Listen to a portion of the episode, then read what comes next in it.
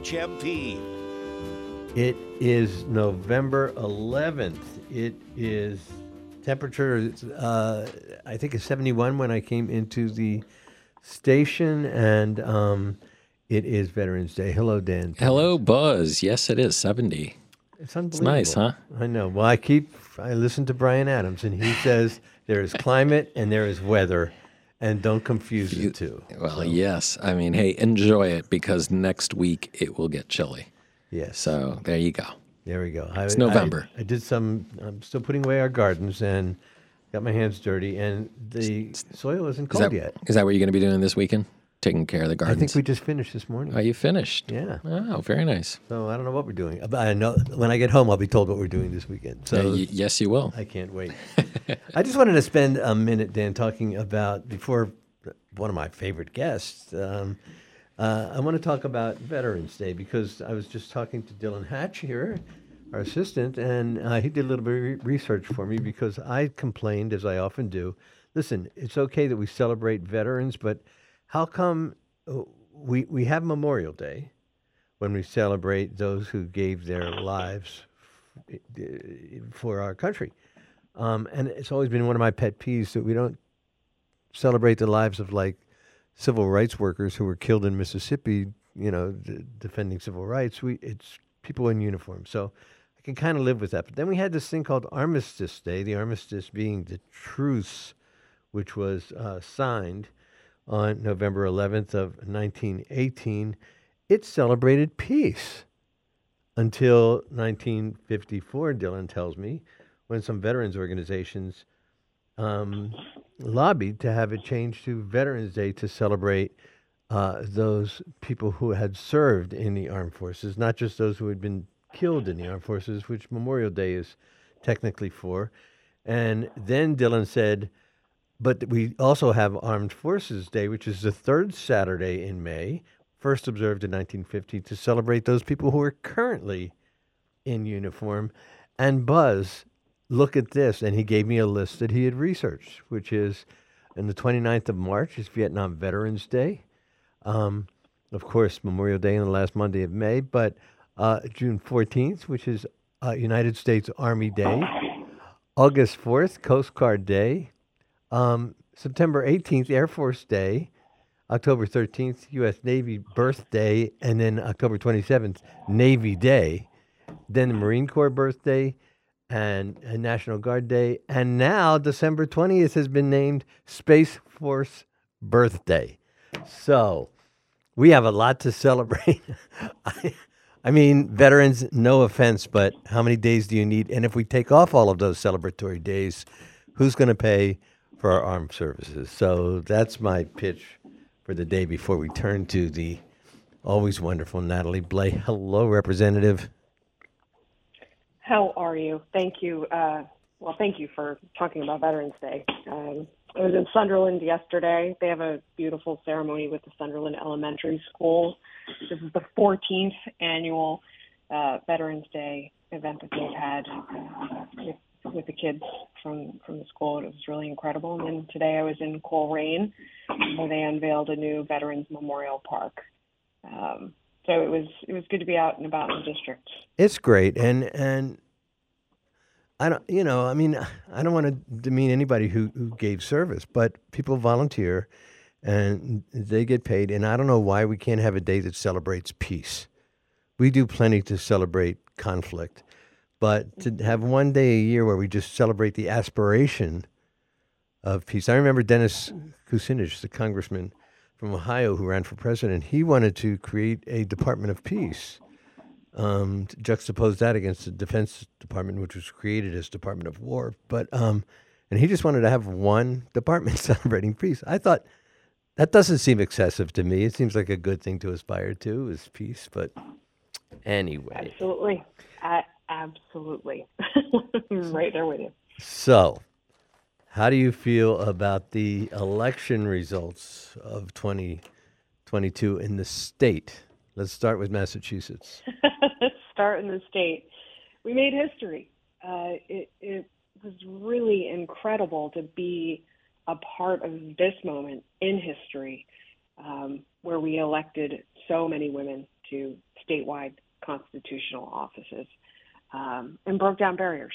Uh, really, it was. Um, it's been an incredible first four years in office, and and this was really uh, a wonderful way to to run for reelection alongside so many strong, um, smart, uh, experienced women who have have really done so much uh, in in their own rights and are really serving as as role models for for young people, uh, not only in the Commonwealth but across the nation. And so, uh, we've talked about this before, Buzz, but it has really been um, so special to to be to see my name on the ballot alongside so many other strong, incredible candidates. It's great. On Wednesday morning, I, I, I should have asked um, Dan to find sound effects, but I just opened the show with you hear that sound? That's a grass glass ceiling breaking mm. all around mm-hmm. us, and it, it is. It's incredibly important. It's uh, it is historic, and we should be celebrating not only the voters but those women who have such competence, like you, and who we can entrust with um, with our future and our present. So I'm grateful to each of you, and I'm grateful. I'm so glad to live in Massachusetts, especially when I watch the evening news. I'm yes. like, how lucky are we? We are. We are all pretty lucky to live in this Commonwealth, and I agree. You know what we're seeing nationally uh, is still up in the air, uh, and I'm just really. I'm excited about the opportunity to work alongside Senator Paul Mark and Senator Jo Comerford, and uh, at the federal level with with Reps Neal and McGovern. I mean, we could not ask for a better team to be supporting the First Franklin District. Yeah, well, actually, we have nine Democratic representatives in Congress, in the House of Representatives in Congress, and and um, that's very comforting. And and um, and now we have uh, Maura Healey in the in the uh, executive suites in the state house, and uh, and Kim Driscoll. Um, it is. It's an exciting time, isn't it? Yeah, and I love how open both the governor elect and lieutenant governor elect have, have been to wanting to have conversations about what is important here in Western Massachusetts. You know, what do we need to be successful? Uh, they they've asked for information. They want to be partners, and uh, I will be forever grateful to them for for making that connection and understanding how unique the challenges that we face here, certainly in our rural communities, um, is, and you know, their willingness to work alongside all of us uh, to begin to find solutions. And it's it's really incredible to have that partnership.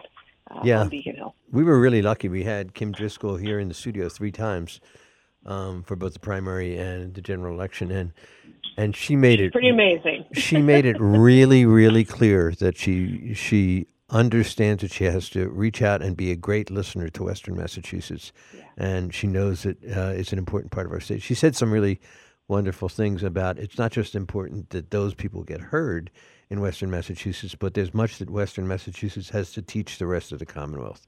Mm. I was really impressed with that. that. and I hope she remembers that when she's in Absolutely. those meetings and, with the governor and her talking about every town being our hometown. You know, each one of us cares so deeply about our hometowns, and we do. Each each community across the Commonwealth has something to bring to strengthen uh, this Commonwealth as a whole. And I do believe that this team uh, that we have just elected really understands that and, and believes in that and wants to um, to foster the very best that every single community in the Commonwealth has to offer. So, speaking of this team, you and I, when we last spoke um, on the air, we were talking about the questions. Um, and I do want to talk about the questions, but in particular, I want to talk about question five because you told us that it would be very illuminating for you as a representative to find out how your constituents feel about a carbon fee. And um, now you've learned, I mean, I think Franklin County, 56% approved mm-hmm. it throughout the county, and I think uh, here in Hampshire County, Hampshire First, um, I think that it was more like uh, seventy or seventy-five percent, something like that. Yeah.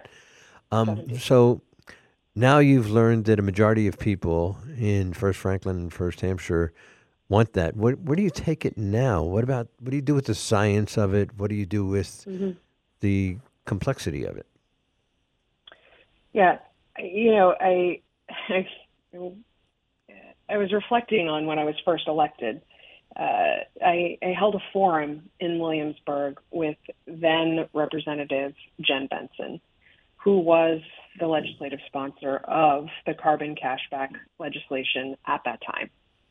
And as a new representative, I had no idea who was going to show up, if anyone would show up at all. and, um, and at the Anne T. Dunphy school in Williamsburg, at this uh, you know event, talking with Jen Benson about this cashback, uh, carbon cashback legislation, we had a packed auditorium. Uh, and I'll, for, I'll be forever grateful to her for coming out to Western Massachusetts at the invitation of a newly elected legislator to talk about something that was really important to First Franklin uh, district constituents. Uh, I, I co-sponsored that bill at the time.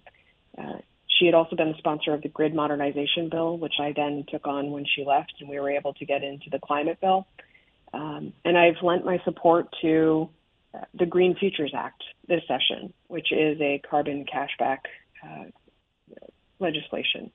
And what the results of the this ballot question, this non-binding ballot question, tell me is that First Franklin districts remain constituents remain strongly committed to measures like this one to combat climate change.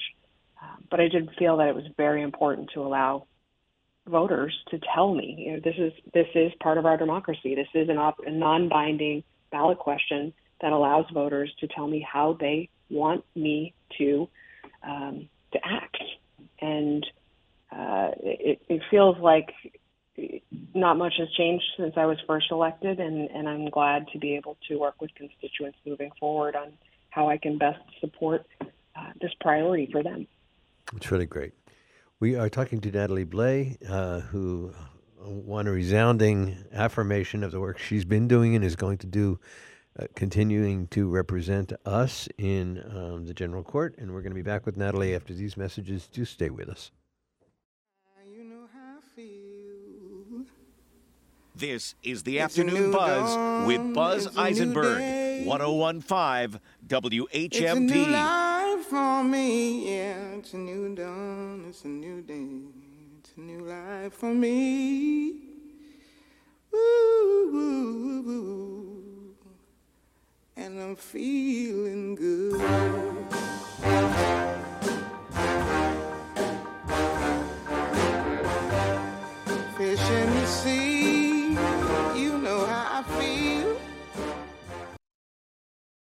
Hey everyone, it's Tina Marie, co pilot of the Cambridge Connection. I'm also a certified credit counselor. For 25 years, I've been helping people have a better relationship with money while getting out of debt. Every Saturday morning at 9:30 a.m. right here on WHMP, join me, Gordon, and our variety of amazing experts who stop by to offer great advice navigating the daily financial maze of life. Join Tim Velozzo of Simply IT as he talks with Gordon and Tina Marie and offers tips to protect your personal financial information. The music of John Coltrane and Alice Coltrane, made new by rising young jazz lioness Lakecia Benjamin. Lakecia Benjamin, a charismatic and dynamic young jazz sax player, brings her band to UMass November 17th. Benjamin's new album, Pursuance The Coltranes, is an intergenerational masterwork, taking you on a journey through the lineage of jazz.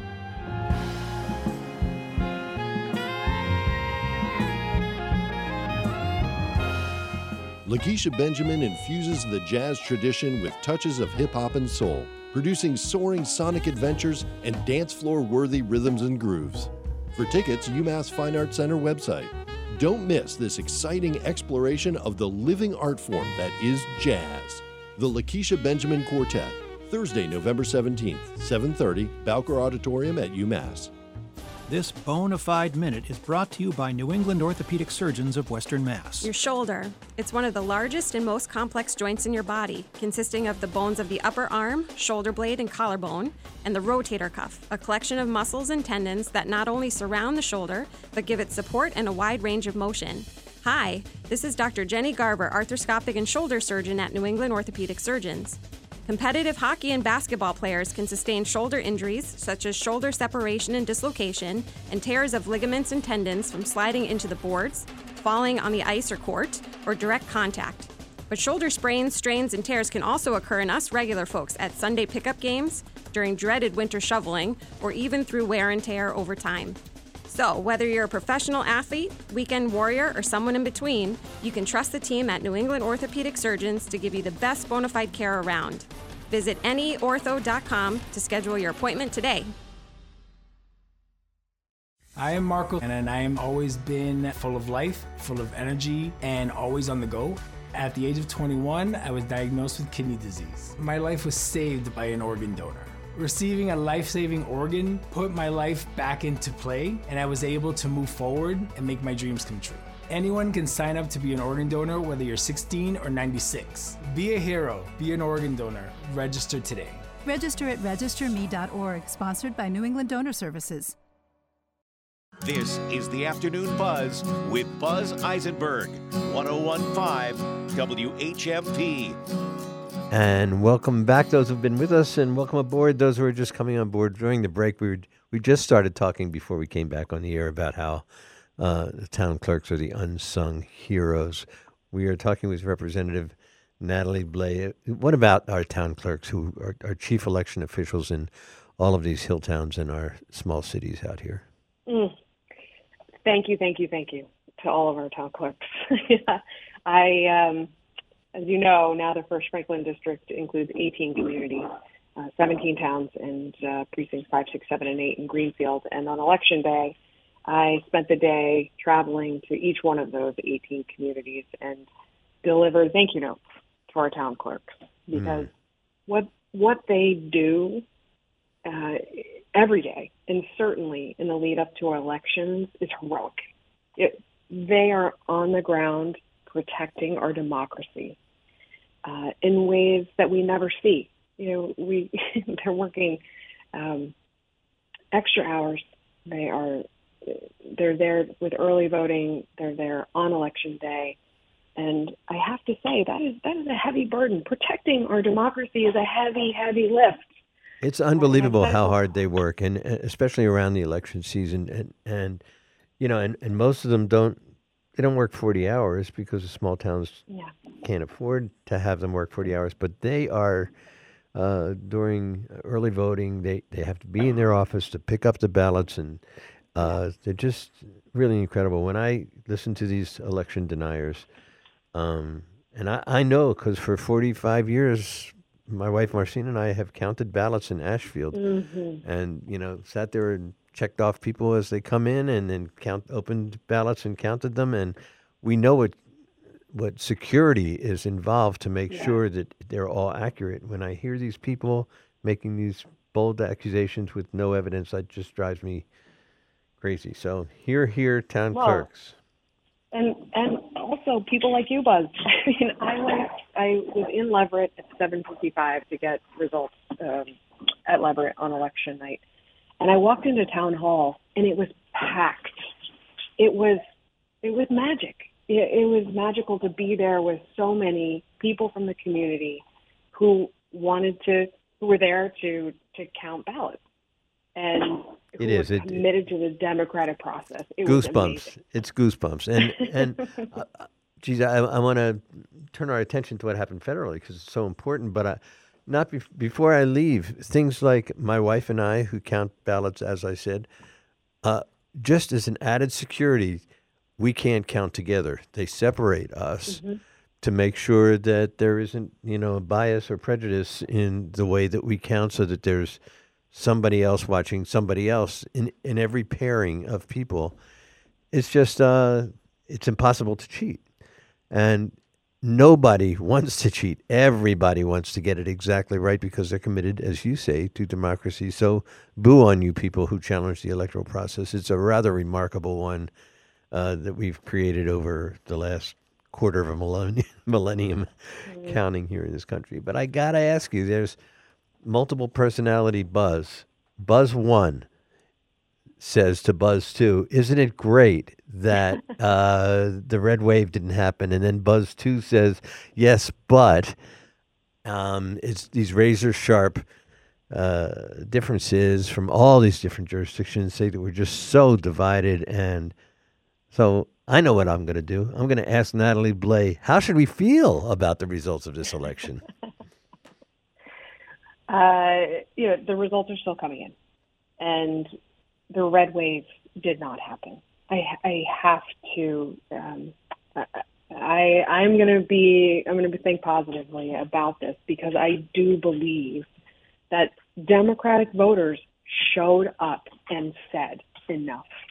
We are going to stand up for a woman's right to choose. We are going to stand up for dem- for democracy. We're going to stand up for decency and and and not stand for this divide that has been perpetuated um, by people like election deniers that you just talked about. Um, our country is better than that. Our democracy is better than that. And I do believe that we saw that in this election, and that is what's going to carry us forward. That's what I think of. Well, I got to remember that. I got to I got to listen to this tape over and over again when I start to get either somewhere between frustrated and despondent, and um, it, it's very. I, I'm ready to move on. It's a new dawn. It's a new day, is what Dan just played yes. for us. Yes. So yes. yeah. So when do and you go we back? Don't, if we if the, if we don't think that way, if we don't think that way, then the Kari Lakes and and everybody who is questioning the democratic process will win. Yeah. And we can't allow that to happen. We have to allow the goodness in people in terms of what they're doing to protect our democracy to shine through and for us to move forward. That's a great place to leave it. And so Jeff Napolitano is is on with his weekly The Good Thing, and his good thing for this week is your colleague, Representative uh, Trish Farley Bouvier of the Third Trish Burst. Farley Bouvier. There we go. She's go. A hero. He's a hero. So it's uh it's a, it's an all strong, smart women representing us day here in the afternoon Buzz. Natalie, congratulations. Thank you so much for joining us again, and it's always a pleasure. Buzz, we'll talk to you soon. All righty. Bye bye. We will be right back with Jeff and with his guest from the 3rd Berkshire District right after these messages. Stay with us. This is the Afternoon Buzz with Buzz Eisenberg, 1015 WHMP. People who surround and feel the benefit of it, it makes you count. She holds you captivated in her power. Suddenly I see, this is what I wanna be. For WHMP News, I'm Jess Tyler. Incumbent Democratic Senator John Velis won by nearly double the votes on Tuesday to continue to represent residents of Hampshire and Hampden counties in the Senate. Velis told 22 News that one of his main priorities is continued relief for taxpayers. We need some tax relief. I mean, there's a lot of good tax relief in the economic development bill. You know, raising the estate tax threshold, the child deduction tax credit, child care tax credit. We need to implement those into law. This will be Velis's second full term in the state Senate. UMass is among five prestigious colleges investing in a high performance computer center in Holyoke. Together, UMass, the Massachusetts Institute of Technology, Harvard, Boston, and Northeastern universities are investing $5 million into the 13 year old facility to better serve the needs of the school's science and engineering programs. The money will purchase several thousand new servers inside the 90,000 square foot facility. The investment shows that the schools expect steady growth in these fields, with advancements in science and engineering relying more and more on complex computational processes. Voters in the 1st Franklin and 1st Hampshire districts largely support the idea of a carbon tax. A non binding question on Tuesday's ballot passed with about 56% of voters in Franklin County and 70% in Hampshire County. Because the ballot question is non binding, the results show state representatives the opinions of voters without creating laws or amendments like the four primary ballot questions this year. Hi, I'm Nick. Rain and wind this evening. Rain could be heavy at times, windy with gusts over 30 miles per hour. Warm with temperatures in the upper 60s to near 70. Rain and windy tonight with lows in the 60s. I'm Nick on 1015 WHMP. For WHMP News, I'm Jess Tyler. When it's happening here in the Valley, we're talking about it. Voting as well as early voting is the way to go. It shows that we trust the voters. They know why they need an early ballot. They know why they need an absentee ballot. It's not up to government to decide if it's a legitimate reason or not. The voters should get to choose. So this, I think, is a huge advance. 1015, 1400, and 1240. We are the Valley. We are WHMP. When it comes to investing, we're taught the higher the risk, the better the reward. Francis Ram, the money doctor, says it isn't necessarily true. We need to remember that with risk comes the potential for losses, and making up losses can set us back, or worse, delay our retirement. You've heard the testimonials for years about how her patented program helps people become 100% debt free far ahead of schedule. But did you know that for more than 35 years, Dr. Ram has been helping people retire well without unnecessary risk? Dr. Ram says most people mistakenly accept that in order to earn attractive interest rates, they must tolerate risk, and that choosing safety means settling for lackluster returns. But it doesn't have to be that way. You can earn competitive rates and minimize taxes without risking a single dollar of your hard earned savings. Contact the Money Doctor at Hug Your Money for a free consultation. Call 413 773 3333 or visit hugyourmoney.com. At American National, what's important to you is important to us. Just like every horse is unique, so is our equine coverage. American National's Equine Owners Insurance is designed to address the inherent risks involved with owning horses. Flexible enough to provide property and liability coverage for operations of various sizes, yet can be tailored for your specific needs. We're right by your side. For more information, just visit AmericanNational.com. American National Property and Casualty Company and Affiliates, Springfield, Missouri. This is the Afternoon Buzz with Buzz Eisenberg, 1015 WHMP. And welcome back, those who have been with us, and welcome aboard, those who are just joining us. This is uh, it's an exciting Friday. Um, uh, Jeff Napolitano, you have a good thing for us today. What do you got? Yes, I have uh, on on the air as our guest um, Representative Tricia Farley Bouvier, who is the state rep uh, for Massachusetts' uh, third Berkshire district, um, and um, the representative is here and going to talk about, among other things, question four, which uh, thankfully just passed in Massachusetts this week. So, welcome, uh, Representative uh, Farley Bouvier. Um, and congratulations. and congratulations, right? Of course. Thank you. Thank you. I really am, am uh, thrilled to be uh, joining you here today. Um, you know, it's we've had a really good week, and it's great to be able to celebrate on a Friday afternoon. Yeah, I have to say that this the end of this week seems a lot better than this week seemed at the very beginning of it, um, and I, I suspect that's that's the case for you, like a thousandfold as well. Um, so, well, and, and yeah. I think that because we've gotten to the end of the week, um, and we're not just quite as exhausted as we were in the middle of the week, Mhm. um, that it, it's sinking in. Yep. Like what a great, what a great outcome this has been. So I wanted to ask you in particular about your work um, in Berkshire County, but and beyond as well, uh, and around your advocacy for Question Four that passed. And if you could describe just real quick for perhaps the less politically savvy folks uh, in our audience what that is and um, and why you were uh, campaigning for it.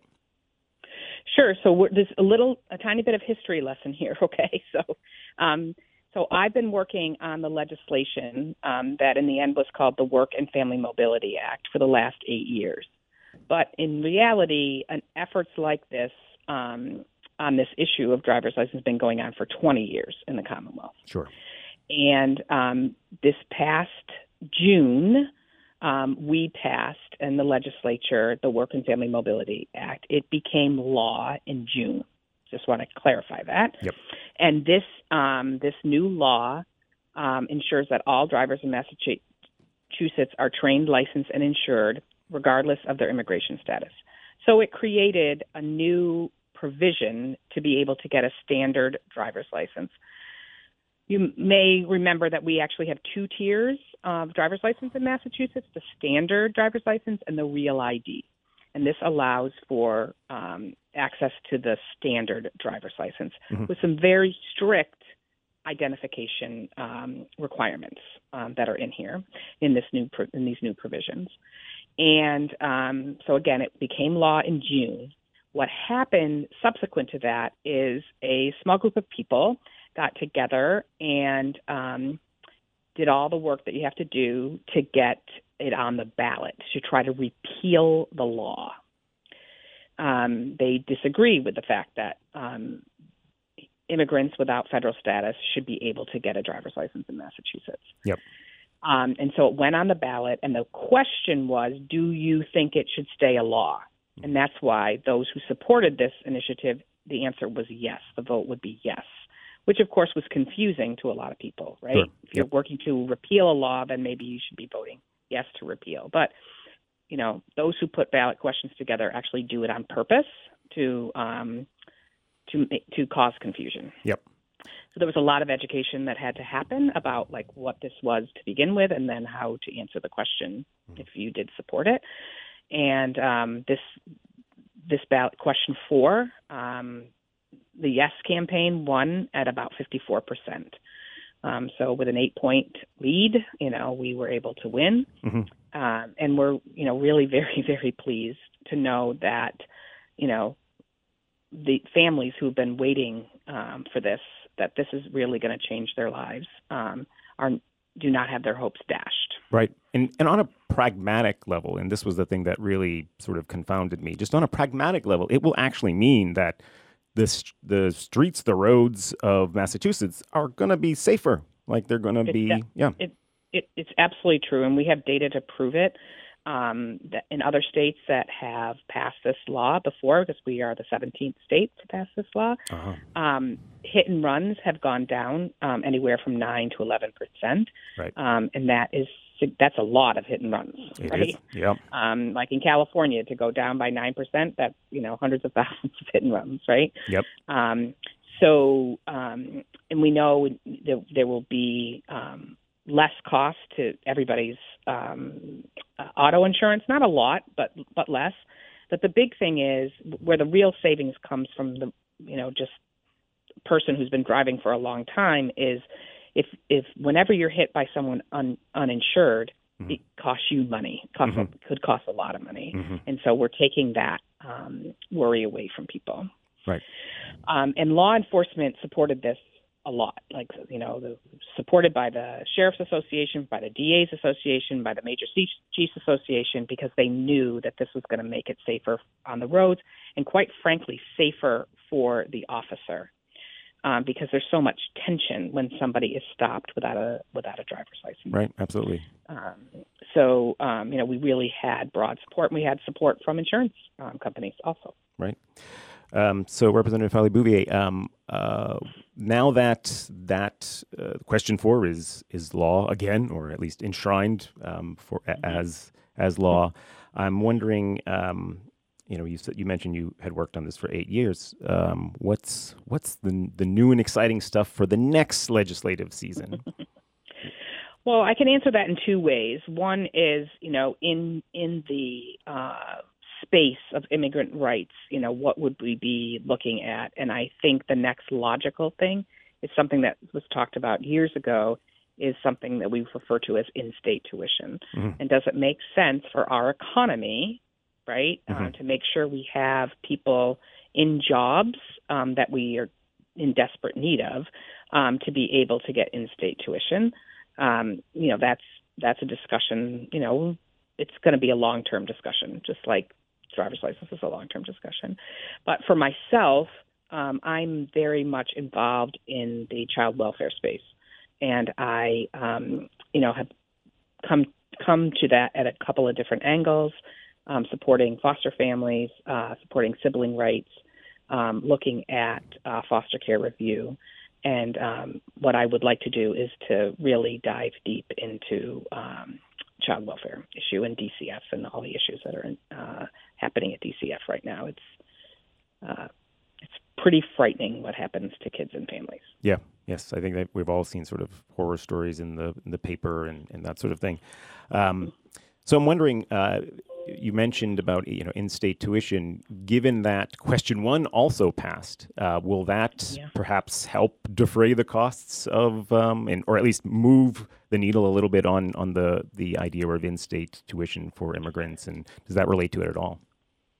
Yeah, I've, I haven't put those two together in in a thought yet, but I could see where it could be. I think there's going to be a lot of hard discussions uh, coming um. I'm just going to interrupt, uh, that money. Representative, just just to say for listeners who might not remember, question one is the millionaire's tax. Anybody who earns over a million dollars uh, pays a four percent tax, and that is dedicated the money that's uh, generated, which is estimated to be between 1.2 billion projected um, new tax revenues, up to two billion, only f- to go to public education and to infrastructure. And just to clarify, And- it's the income over a million dollars Right. that is taxed at four percent. That's right. Sorry to interrupt you, but I want to make sure that yeah, people no, know I'm what glad. we're talking about. No, I, I I appreciate that, and and so it's it's education and transportation infra- infrastructure. Yep.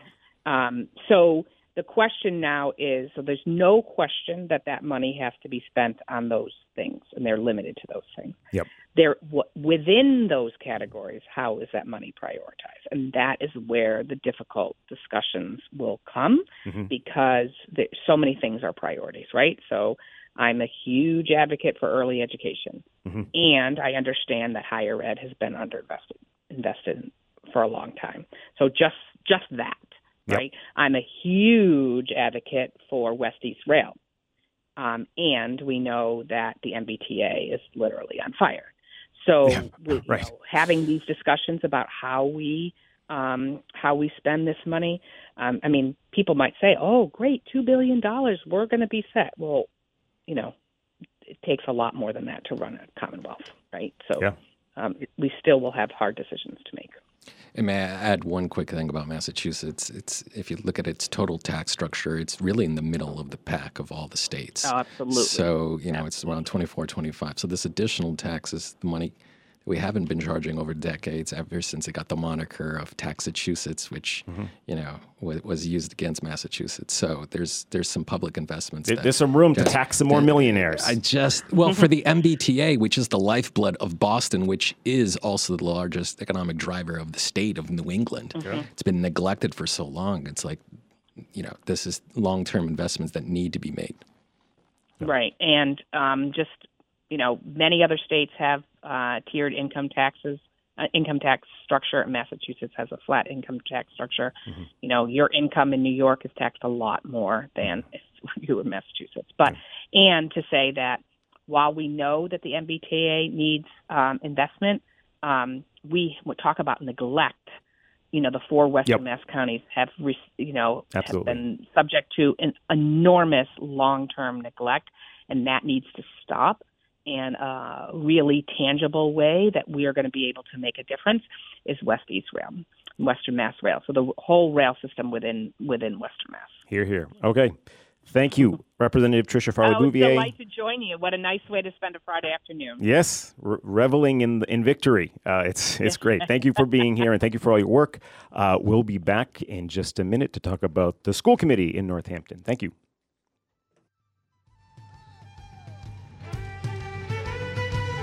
This is the Afternoon Buzz with Buzz Eisenberg, 1015 WHMP.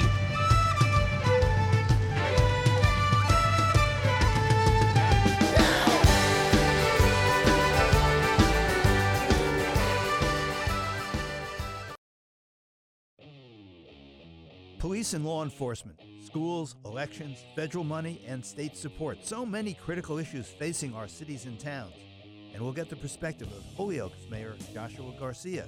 It's Mayor's Monday on WHMP, beginning Monday at 9 o'clock.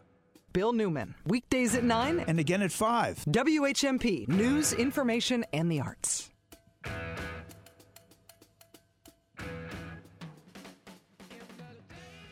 My name is Jenny Papa George. I'm the Director of Plan Giving at Cooley Dickinson Hospital, Having a strong community health system is vital to the health and well being of our community. At Cooley, we're grateful to the community that supports us through your kind words, generous gifts, and legacy plans. Without you, we wouldn't have a thriving community hospital that's here for you and the people you love. I welcome you to get in touch to talk about what Cooley means to you. Visit us at cooleydickinson.org/giving. The Snow Farm Craft Second Sale is live this Friday through Sunday. Shop the work of over 200 artists in glass, ceramics, clothing, jewelry, and more, all at great prices. The artists may think they're seconds, but you'll never know. Shop local and handmade, and support Snow Farm and the artists. Reserve a shopping time in advance to limit large groups. Three weekends start this Friday from 10 to 4 in Williamsburg. The Snow Farm Second Sale. For details and reservations, go to snowfarm.org. Want to support the kind of talk you hear on the afternoon buzz? Want to hear your business's message here on WHMP? Email us your message at WHMP.com. We'll help you craft a marketing message that'll reach listeners of your favorite WHMP show. And you'll be supporting the local news, Valley Talk, and progressive voices you hear right here on WHMP. Let us know about your message. Email us your message at WHMP.com and add your message to our mission. And hear your message right here on WHMP. Your message at WHMP.com. This is the Afternoon Buzz with Buzz Eisenberg, 1015 WHMP. And we're back with Jeff Napolitano. So, Jeff, So, talk to us. So, um, there was a uh, school committee meeting last night in Northampton, and uh, the topic of the conversation was, um, as I had talked about previously, uh, the last time I was on, the COVID policy, the the policy that the school committee is uh, trying to develop to figure out, you know, when should masks be um, mandatory at what level of COVID uh, in the community, in the school. Um, should there be other mitigations? You know, ventilate all the all this stuff. And so uh, this all sort of came to a head last night at the school committee meeting. Um, I suspect that the Gazette uh, and I don't know maybe other news are going to cover it uh, in the sometime in the next week because it was a very contentious meeting and it was a very uh, long subject uh, debate that they had on this. I think it was about three hours. The first three hours of the meeting was dedicated to basically um, about a I think it was a half hour of public comment on the issue, and then like two and a half hours of the school committee going back and forth and back and forth. Um, in public, in all, I think all of the public comment was dedicated towards this, and it was people who were in favor or opposed um, to to what what was being proposed. Um, and what was being proposed was uh, a a policy of strictly and only adhering to the DESE guidelines, and DESE is the State Department of Education and Secondary Education. Um, and in order to come up with a recommendation about like what the guideline should be, there was there's this subcommittee of the school committee, um, and they have you know doctors and medical professionals on it, but then they have other people as well. This is the ad hoc committee. This is the ad hoc committee, right? And so, um, Dr. Adrian Stra- Straub was actually part of public comment, and he was weirdly um, sort of uh, shedding some doubt on a New England Journal of Medicine article that came out, a peer-reviewed study that came out yesterday that said that masks actually do reduce the number of absences and the spread of COVID in class and and, and in schools. Um, uh, I, I spoke during public comment, um, but also the end of public comment was um, done by the last speaker was a Dr. Ian Goodman, who is actually a member of that ad hoc subcommittee for the school committee, trying to figure out COVID policy. And this is what he said.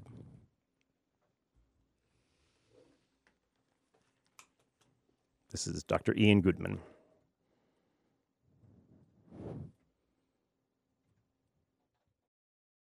My name is Ian Goodman. I am a pediatrician.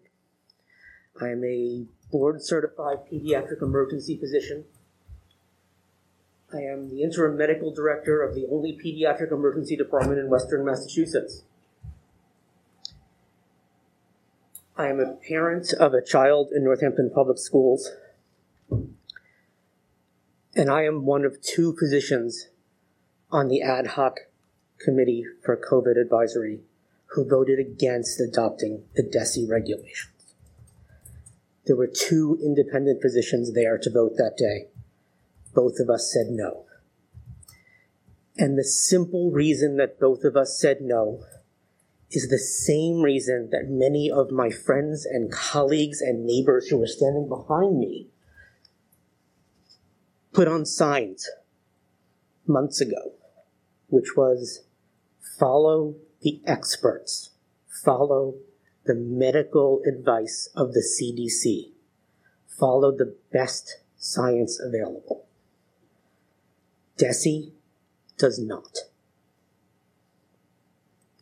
The Centers for Disease Control are the people that have put out the best available evidence that we have for containment of COVID and policies for our schools. Every other state in New England has the equivalent of DESE that follows the CDC. We don't. The DESE guidelines are medically wrong. There's no debate about that. The CDC says this is what we should be doing. DESE does not do that. So there's been a lot of people who have asked you to do a lot of things tonight. All I ask you to do is in this moment, when you're being asked to do medical decision making, follow the medical experts. Vote no on following DESE. Thank you. Thank you.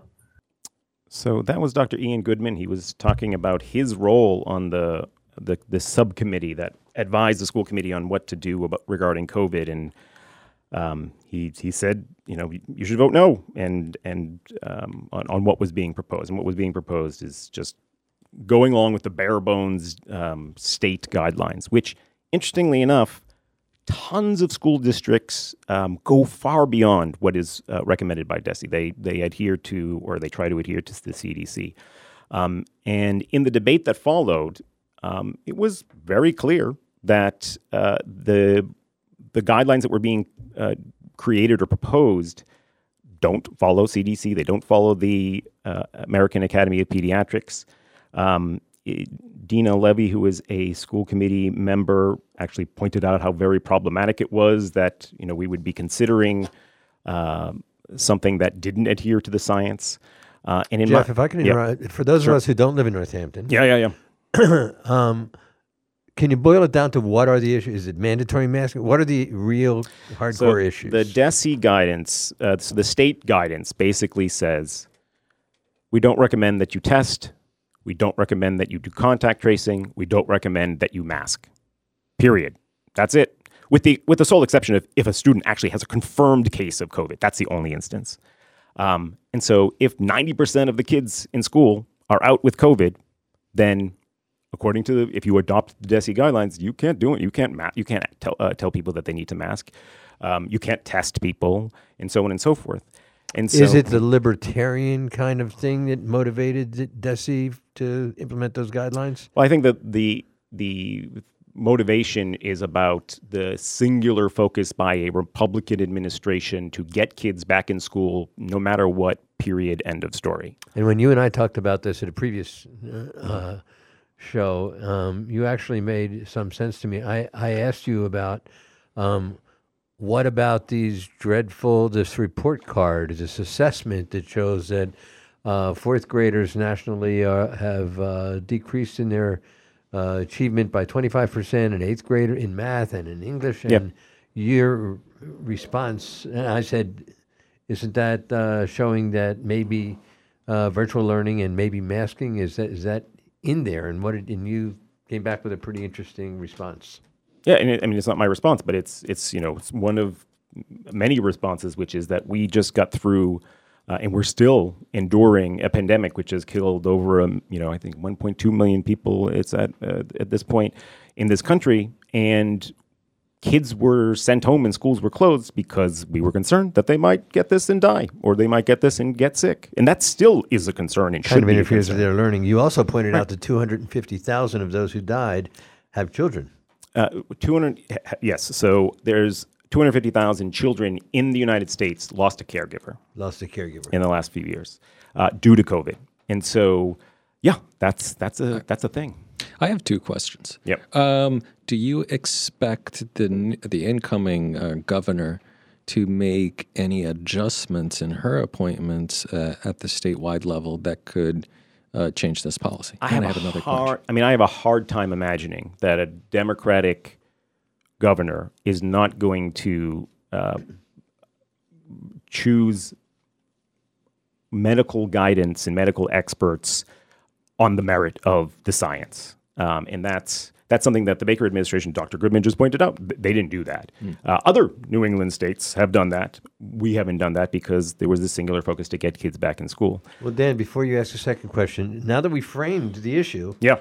what happened last night? So what What's happened? The the right? story. So they essentially they sort of had a, a modified uh, version of this. It was sort of like cutting the the baby in two, in which they said, okay, well we're going to adopt DESE's guidelines, but also if the superintendent thinks that it's you know uh, it's necessary for people to mask, then the superintendent can give that order. Um, so it was it was fairly weak. It was not based upon They delegated their authority to the superintendent. Yeah.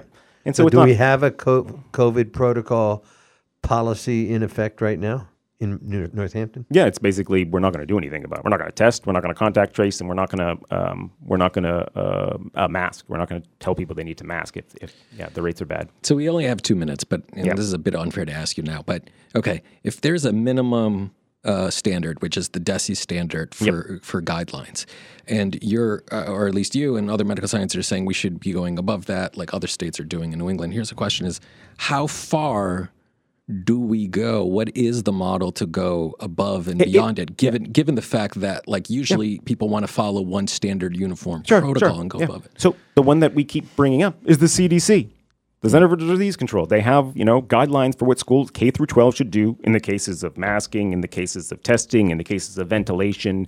Lots of school systems, in, including Dr. Uh, Megan Harvey, uh, who was on you know two weeks ago. She's uh, on the school committee in uh, Easthampton. She's an epidemiologist. They adopted you know guidelines that more closely adhere to the CDC policy and guidelines. Um, Bo- the Boston Public Schools, if you look at their, we could just copy their policy, and they have, you know, they have crazy uh, upgrades to their ventilation and all that other stuff.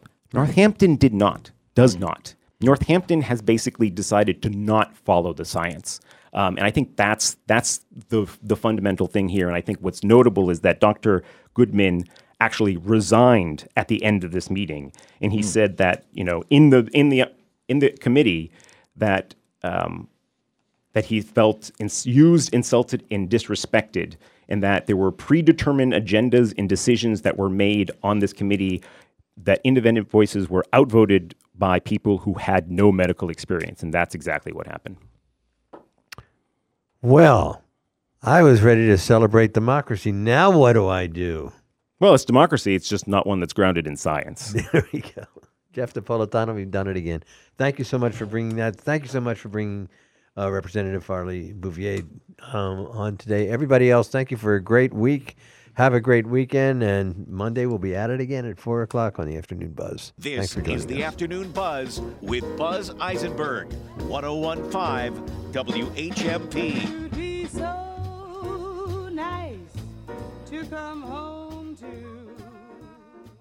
WHMP is looking for organizations that regularly distribute information about employment opportunities to job applicants or have job applicants to refer. If your organization would like to receive notification of job vacancies at our station, please notify us at Careers WHMP Radio, 15 Hampton Avenue, Northampton, Massachusetts, 01060, phone number 413 586 7400, or email jobs at WHMP.com. Saga Communications is an equal opportunity employer and encourages minorities and females to apply. Live and local news and talk for Northampton and the Valley since 1950. WHMP Northampton. WHMQ Greenfield. A Northampton Radio Group station.